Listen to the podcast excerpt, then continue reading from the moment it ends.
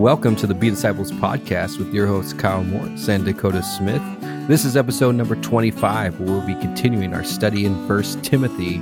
Join us in discipleship through conversation.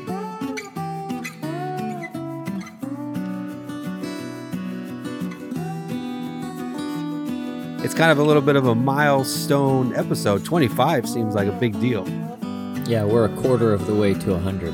Yeah, that's Showing one, we can do math, and two, we are capable of uh, recording 25 episodes. yeah, you know, uh, there were some weeks off there sometimes, but that's okay. We made it to 25. Yeah, and uh, you know trying to be consistent as much as possible but it, it's been a lot of fun and uh, we're we've uh, we've gotten this far so we're getting we're gonna keep going That's right. awesome man yeah it's been a it's been a crazy couple weeks uh, moving out here to kansas starting work and and uh, going through the motions and uh, the weather of kansas is is as they say very different every single day Very Um, sporadic.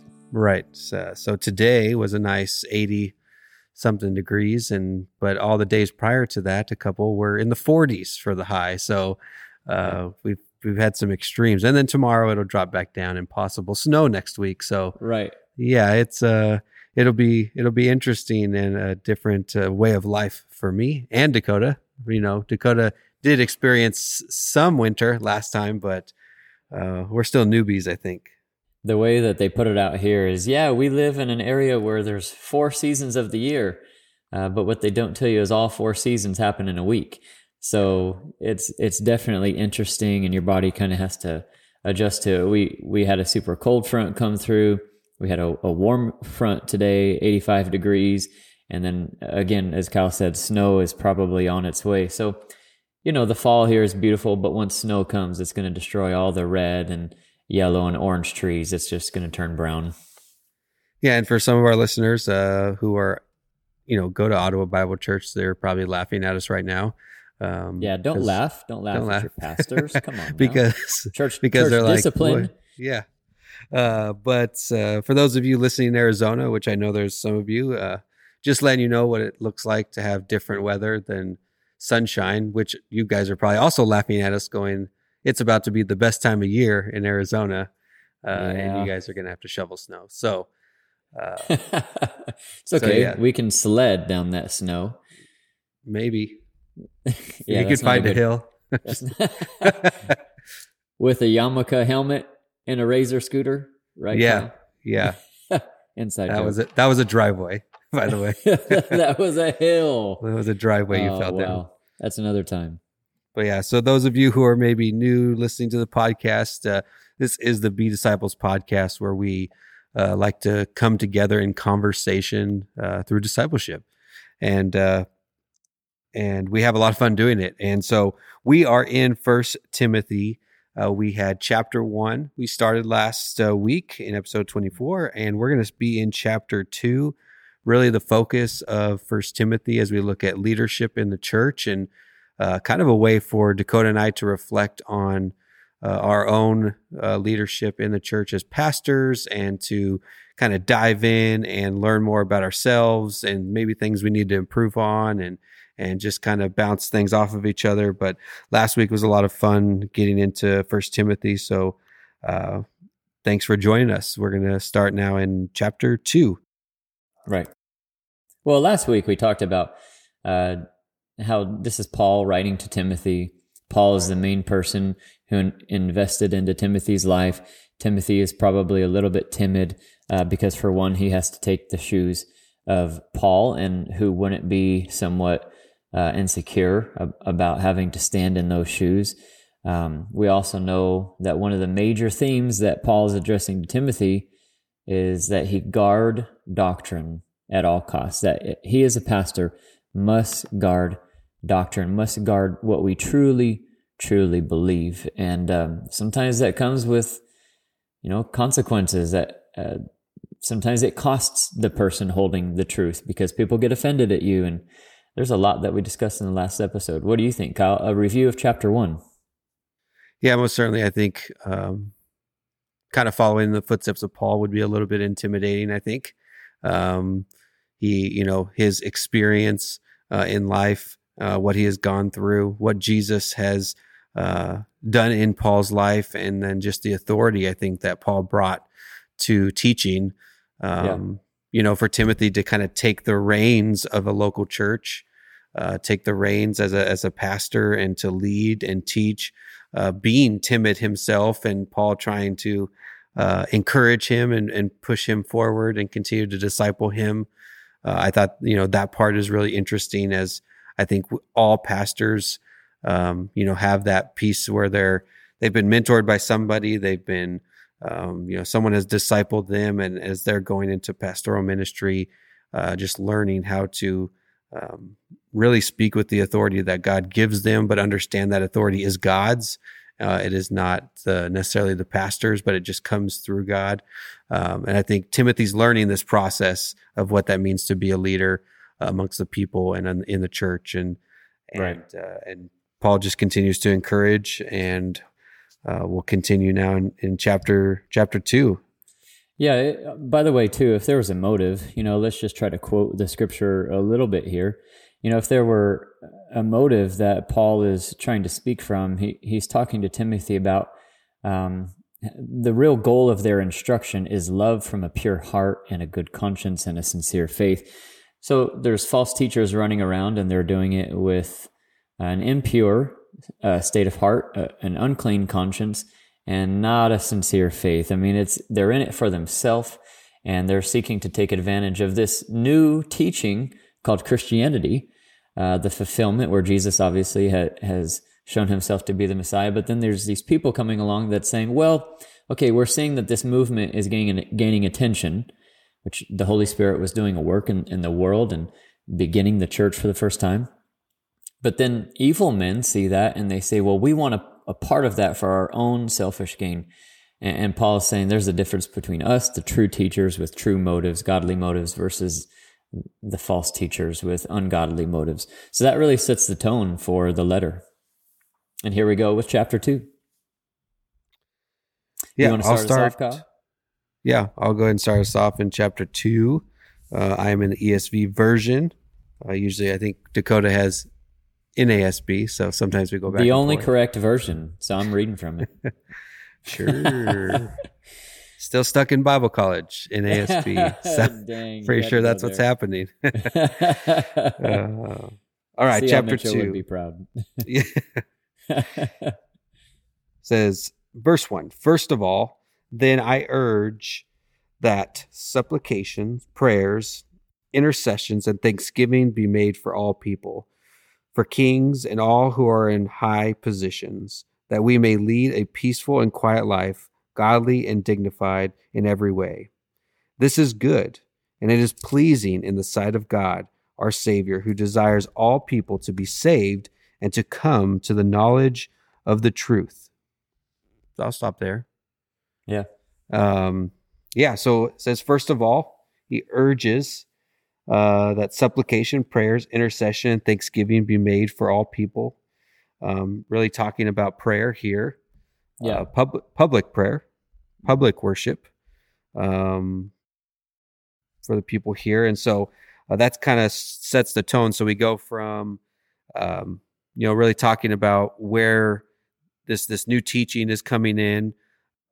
There's other people teaching it, making sure that where this teaching is coming from a pure heart um, because and and it leads into this prayer piece of public prayer and where does this public prayer come from as well uh, mm-hmm. i think it kind of just leads right into that because i think we can if we're not in the right place in pure heart in our teaching and then we come into this place of prayer uh, i think we can still be in this place where it's about us and not what is taking place in worship uh, yeah. preparing our hearts for worship uh, in this in this instance so so yeah, I definitely think that as it leads into chapter two is really important to keep in mind.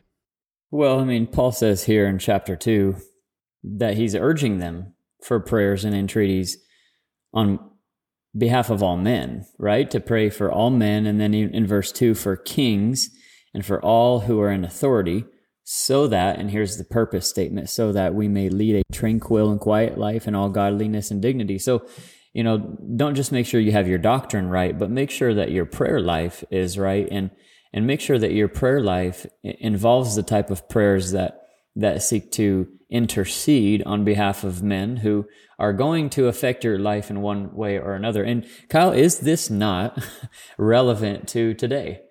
I mean, we're we're talking about praying for kings and for those who are in authority. Why? So that we may lead a tranquil and quiet life in all godliness and dignity. I mean, let's pray for these leaders because they have some effect on how we as Christians live. That's relevant right now to October of 2020. No, certainly with the election coming up here in America and all this stuff going on, um, it's definitely hits right where we are in this moment. Uh, I do want to break down and talk about some of these words that are in here when it talks about prayer. Uh, one of those is supplication.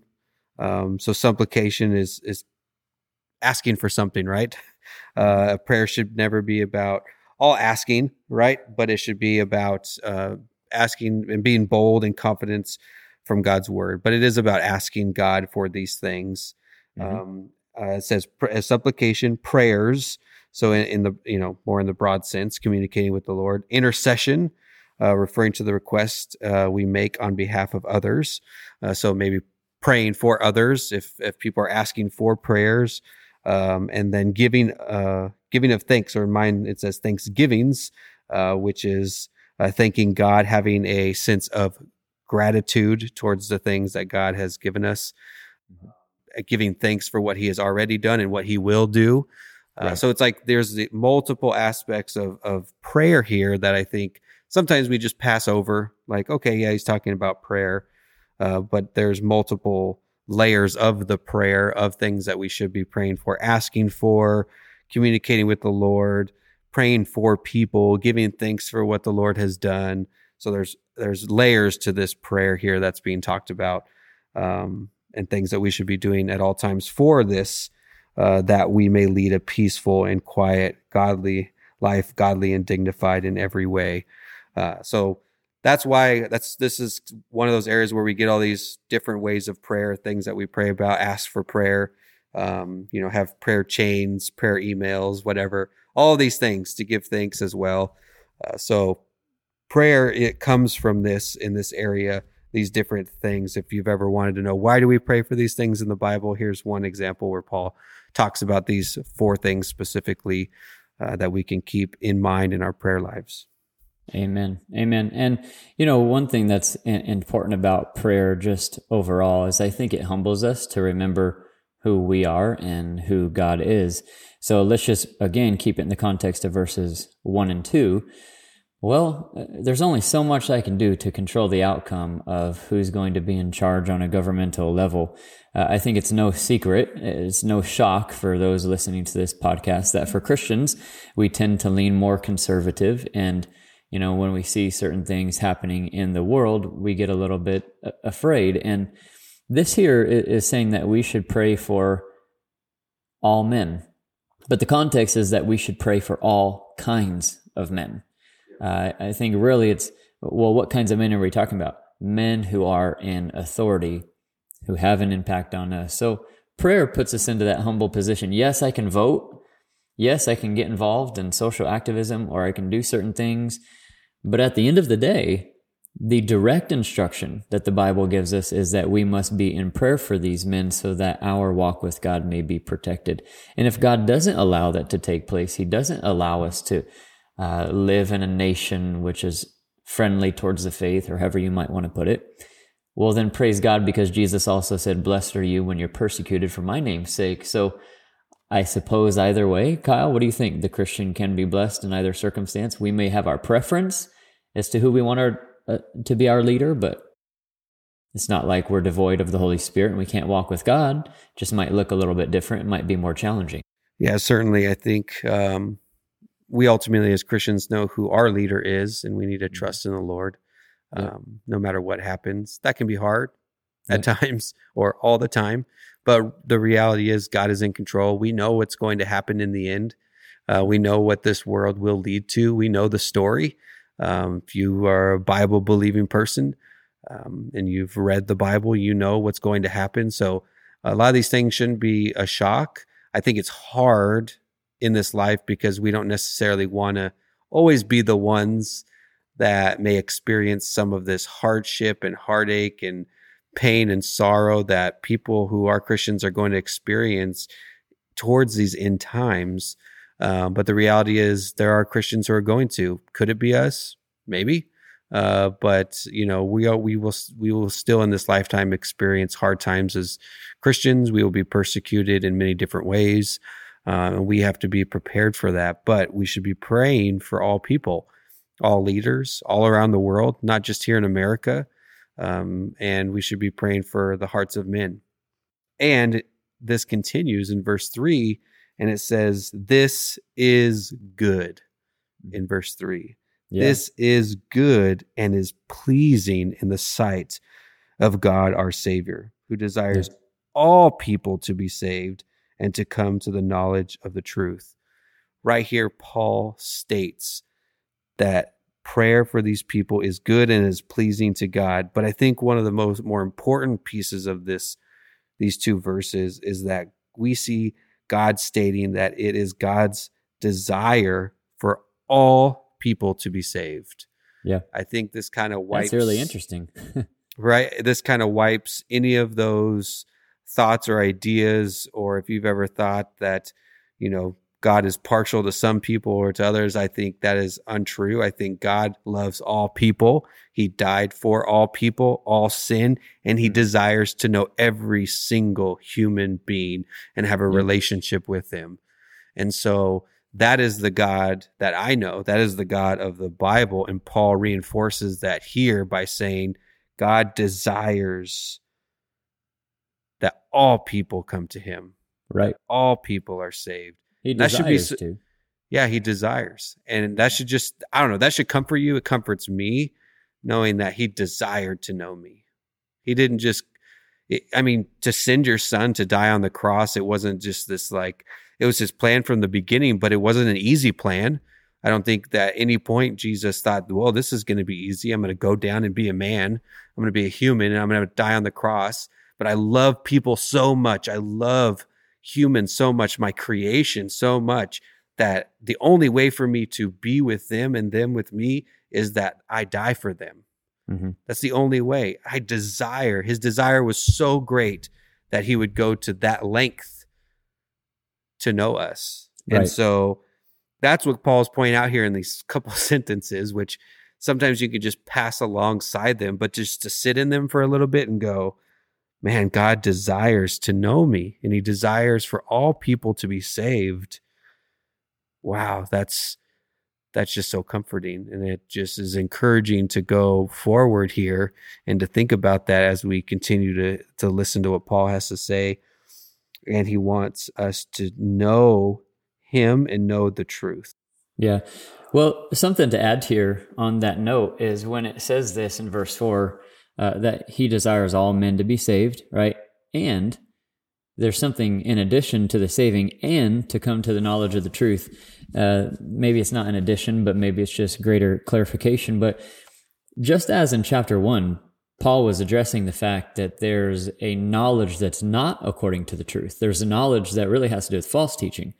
He kind of weaves in this topic from chapter one yet again, and he speaks about how there's a, a, a real knowledge of the truth there is a specific knowledge of the truth. So picture it this way Does your knowledge about the gospel matter as to how you become saved? Absolutely. There's no other way to become saved unless you know the truth of the gospel. So if you have a false gospel, you can't be saved. We talked about this last week. Um, you know, Mormons believe that it's faith plus works. Uh, that will get you to heaven. In other words, outright, no Mormon would argue against this. Uh, you are baptized into the Mormon church uh, for the sins that you committed prior to baptism, but after baptism, it's the it's your works, it's your performance that you have to put on. Um, but and also for Jehovah's Witnesses as well. I mean, they would believe something very similar. They they believe that there's only 144,000 that will, uh, you know, be spiritually in heaven with Christ, and then they would say that the the rest are just on earth to eat, sleep, and drink, and have you know, body still and you don't you don't get as good of an intimacy with God because your works weren't there. So false teachers always weave in a little bit of Christian truth, uh, but neglect the entire truth. And if it's not the whole truth, it's not the truth at all. So, and that's exactly what Satan did from the beginning, right? He deceived Adam, he deceived Eve specifically, first off.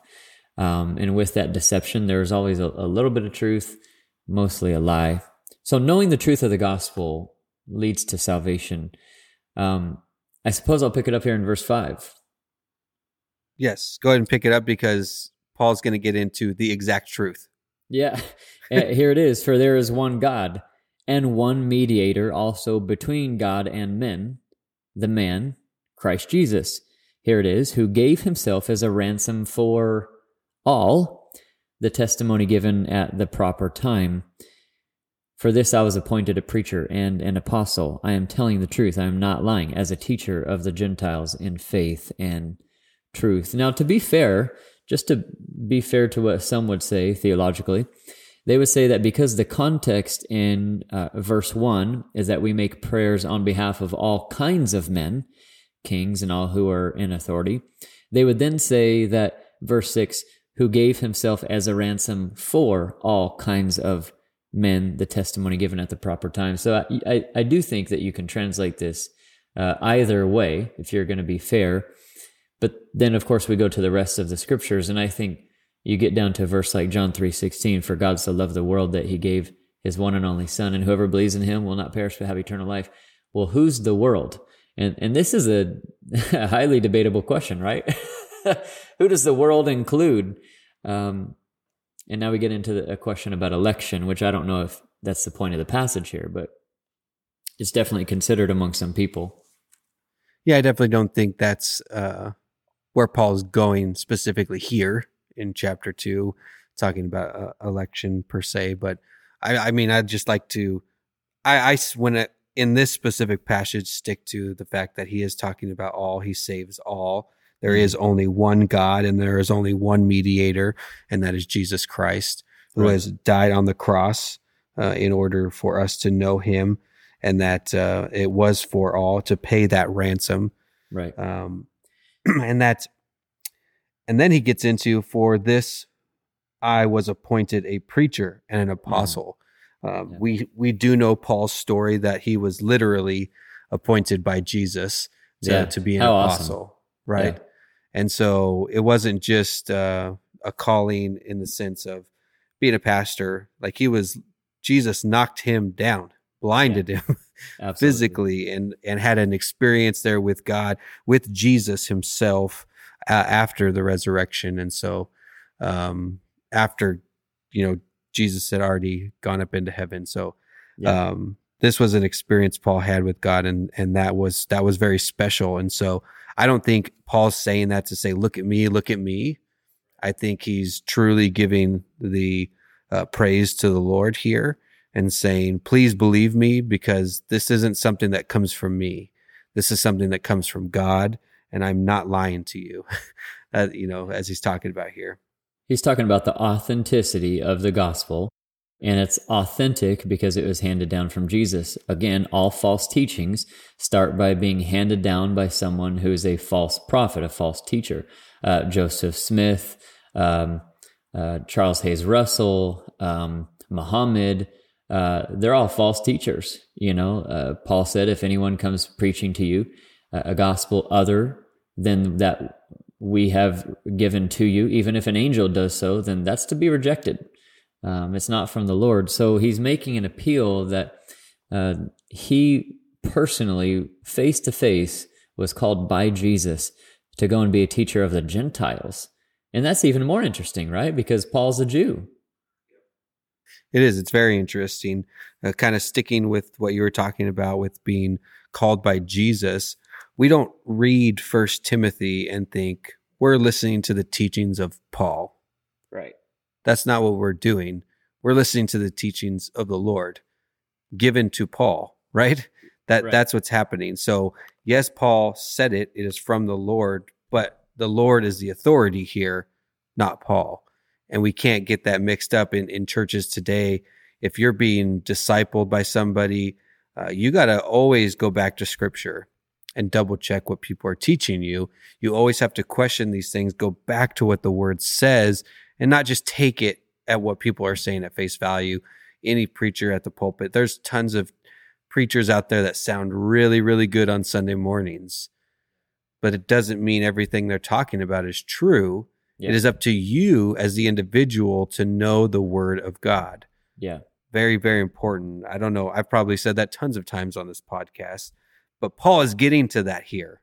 He's saying, This is from God, not from me. This was appointed to me by God, and I'm passing it to you. This Yeah. isn't Paul's gospel, it's Jesus's gospel. Right. That's an important piece to sit know here. And then to throw it, you know, throw a wrench in it or make it kind of weird, he's a Jew, like you just mentioned, and says, entrusted to give this to the Gentiles, Right. which I am not. Right. And so he's kind of this bridge between the Jewish community Yeah. and the Gentile community because he is a Roman citizen Yeah. at the same Uh, time. Absolutely. So he has this unique ability to he he understands Gentile nations, Gentile people, but he is also part of the yeah, he's part of the Jewish community. Exactly, dual citizenship. And so that puts him in a unique place. And obviously Jesus knew that and knew where Paul stood, but had that unique connection and could reach many people. And Paul had those gifts given by God and God used them.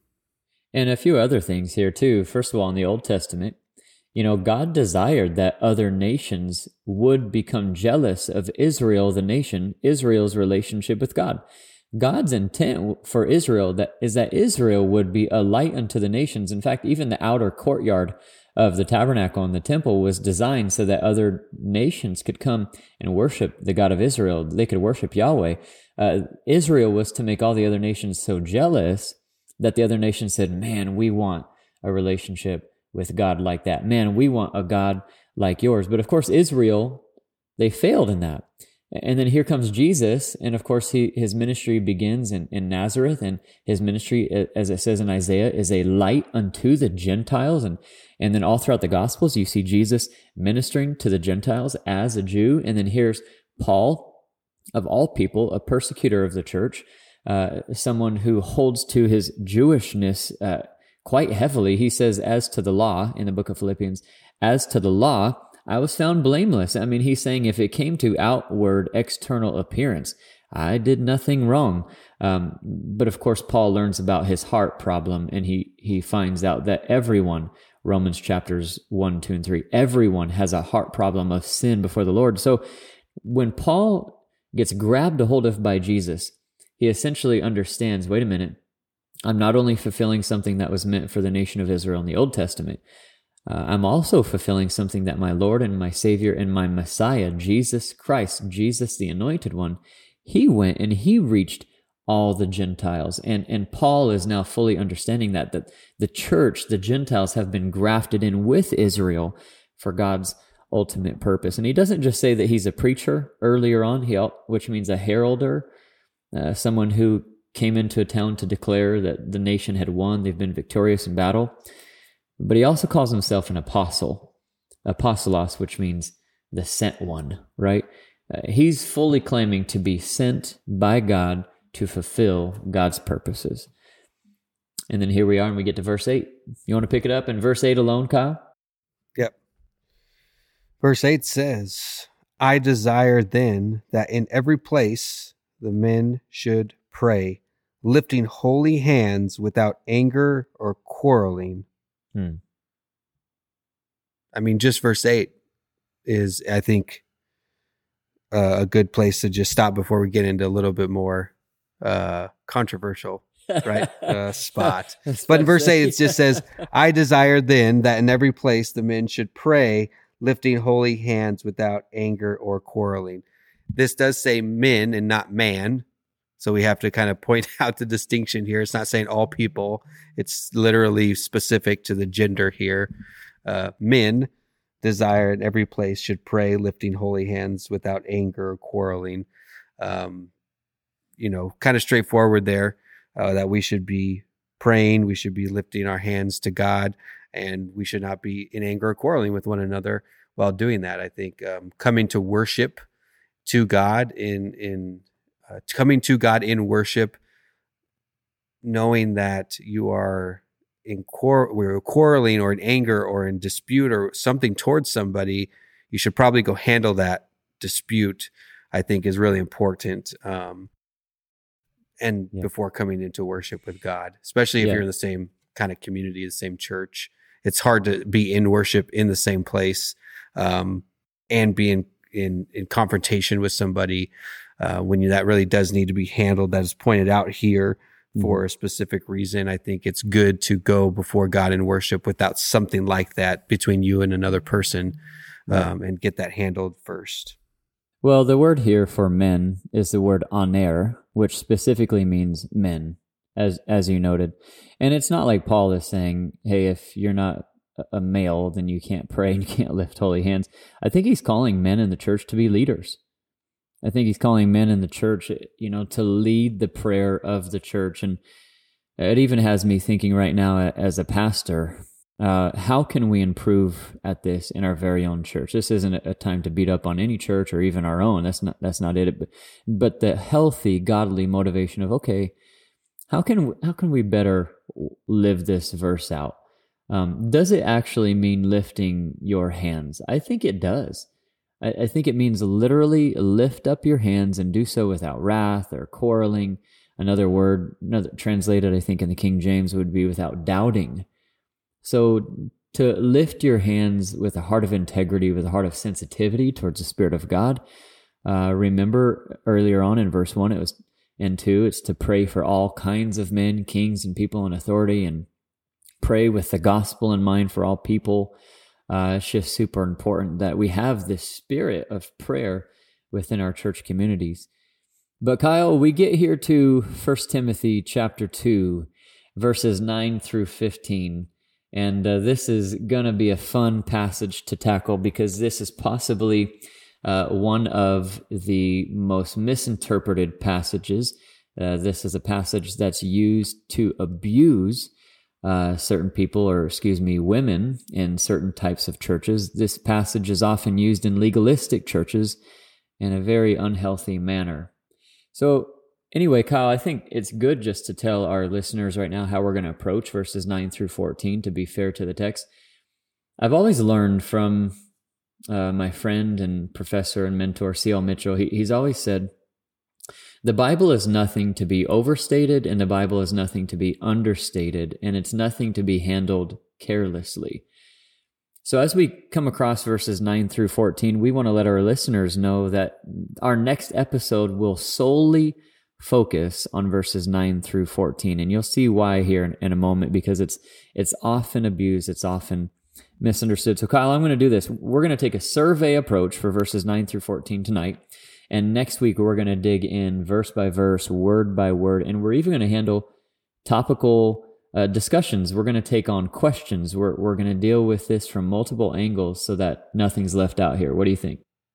Yep, I'm on board.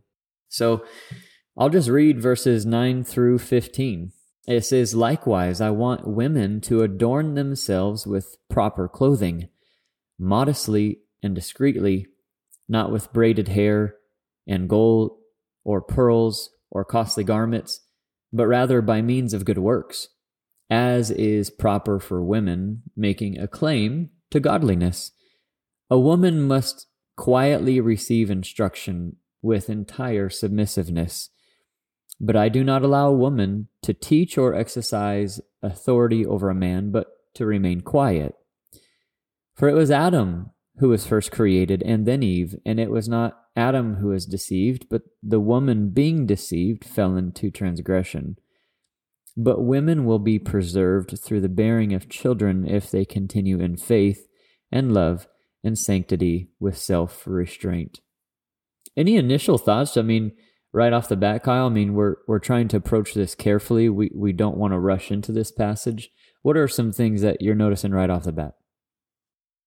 Yeah, I mean, I want to start at the beginning and kind of work our way through a little bit as we go through here. Um, I, I think here we see in verse 9, it says, likewise, also that women should adorn themselves in respectable apparel with modesty and self control. Uh, I think here, you know, we have kind of some broad views on on this one. Yeah, uh, we see different churches, different extremes here. But Right. I kind of just want to do the quick um, kind of summary of of I think what we're looking at here for for women. I think women have to. Um, this is you know more translated into self control, a, a voluntary type of limitation of of their appearance uh, especially in a church meeting place or a gathering of other believers, right. to where that they are presenting themselves wholly before God, um, and it's something that they choose to do. That they choose to put themselves in this place. They choose these behaviors. They choose what they're wearing before God. It is a choice that they make. So, um, Paul mentions that here that they should do this and they should be respectable you know in front of god and in front of other men. I don't think this is a in any way shaming women or telling women what they have to do or any of those sort of things. I do think it's something for women to present themselves to god uh, in a way that is respectable and not distracting to anybody else or any of those sort of things. I think be uh, distracted by other people. And Paul is making a kind of a clear point here that women should do these things because, for one, it helps, it should help them and it helps men around them and people around them. It's not a distraction because we want to be focused on God. Yeah. You know, just verses 9 and 10 here, if we were to just start with the apparel and the dress of women, um, I, I have some notes here that I think it would just be great to read. There, there's a great online resource that sometimes I use.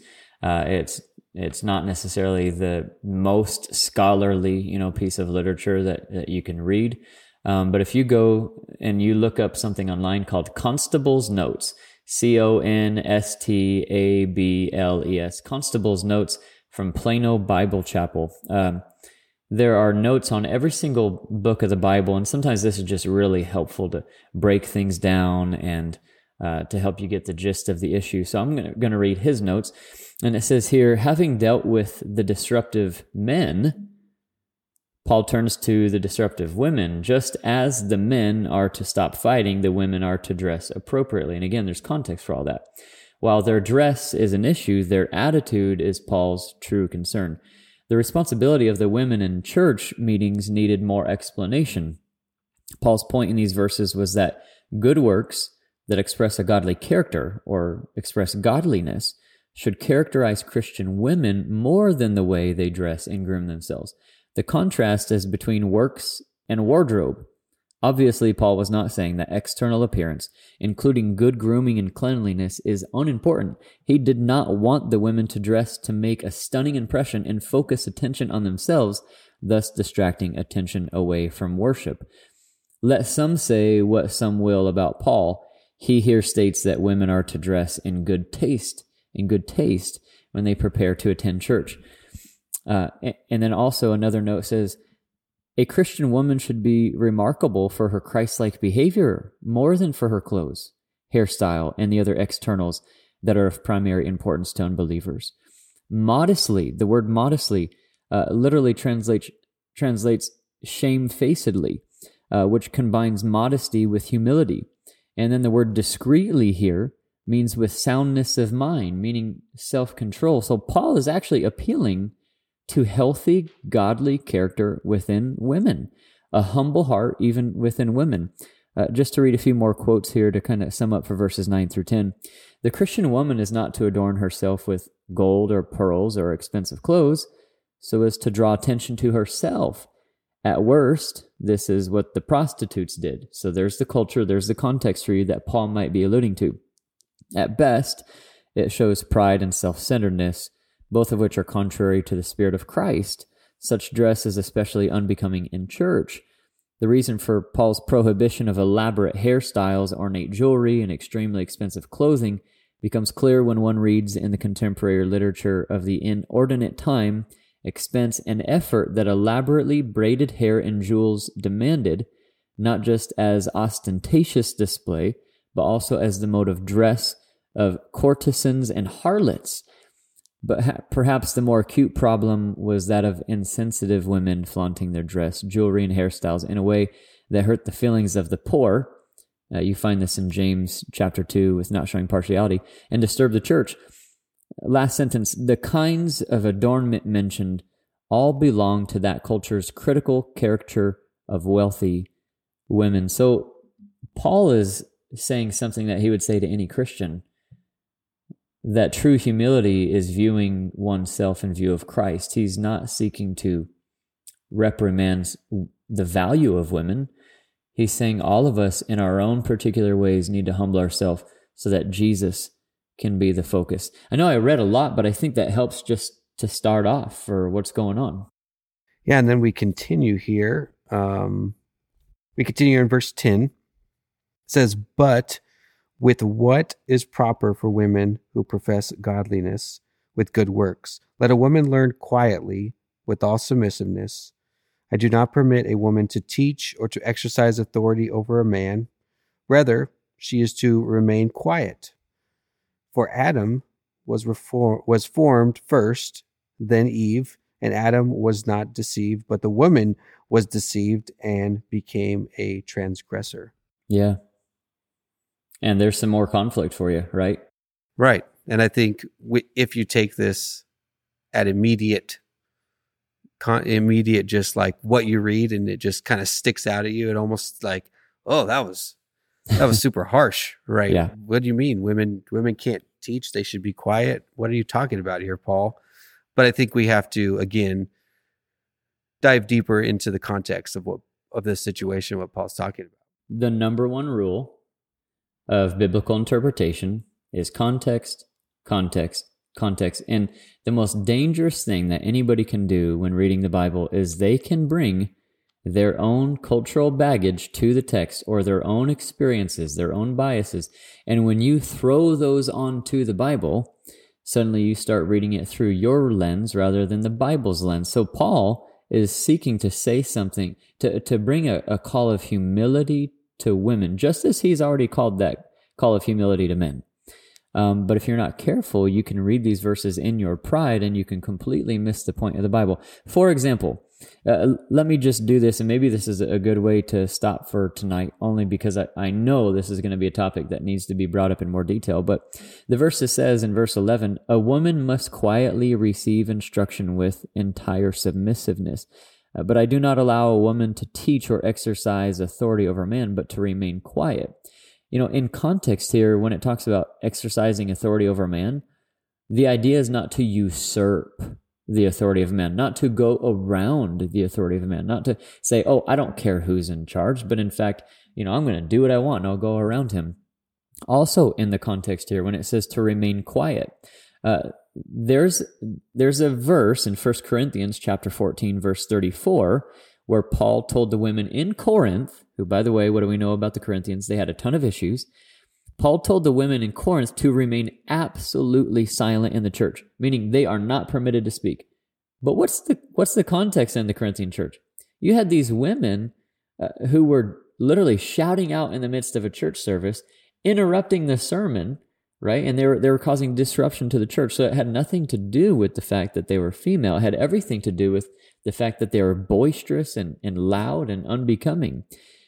Well, look at this when you get here to the word for quiet, it does not, it's not the same word that Paul used in 1 Corinthians 4. It's not the same word that means I don't permit you to speak at all. It's a different word. Here he uses the word called sigatosin, Uh, which means instead that it's just translated like quiet, spirit, settled down, under control, right? So it's that it's peaceable. It, it's again, here we are in the theme of humility the idea is that you would be ready and willing to hear the word of God and it's not about yourself and it's not about you usurping authority but it's it's that your heart would be prepared for what's going on in church it's not saying that you can't speak it's saying that have a reverential heart because this can in this culture this was an issue of usurping the authority of a male.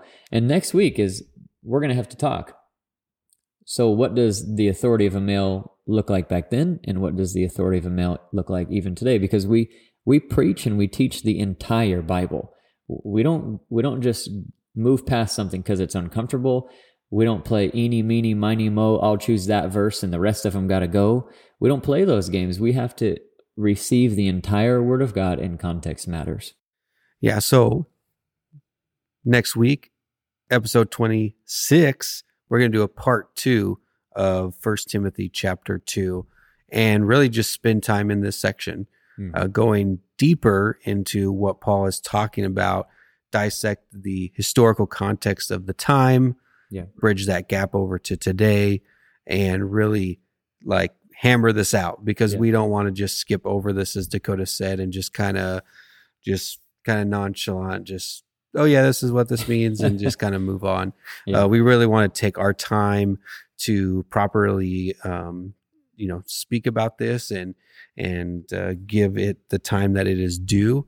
Yeah. And so we're going to do that next week. So please join us on the Be Disciples podcast next week, First Timothy chapter two.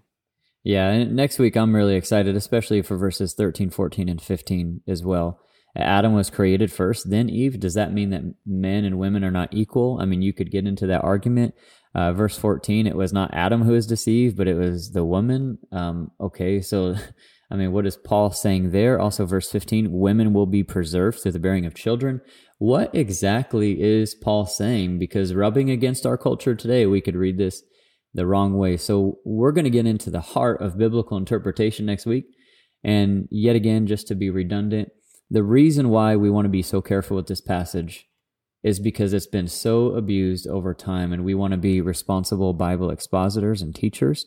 Uh, so we want this to benefit the church body, to benefit women, and we also want to tear down a lot of lies uh, that unhealthy legalistic churches have brought about. We don't want to work around the scriptures. Uh, we don't want to come up with our own interpretation. What we want to do is, at the deepest core, we want to say, what exactly does it say and did Paul mean by it? Because whatever Paul meant by it is what the Holy Spirit intended, and what the Holy Spirit intends is supposed to be life giving for all who read. So, that being said, I think we should close in prayer. Yep, I'll do ahead. All right, man. Dear Lord, thank you so much for this uh, podcast, uh, for this opportunity to just talk about your word, Lord, uh, and that it truly is your word uh, and that we just want to spend time talking about it, being in d- discipleship with one another, and just sharing it with those who are listening. And so, uh, thank you, Lord, for this moment in this episode as we got to talk about part of chapter two of First Timothy. And as we come back next week, um, just to dive deeper into this section uh, that uh, at many, many times can be controversial, but to really learn what you, Lord, were what you were telling Paul, what the Holy Spirit was telling Paul to say here to these people, and and how we are supposed to be um, interpreting uh, the things that Paul said. So thank you, Lord.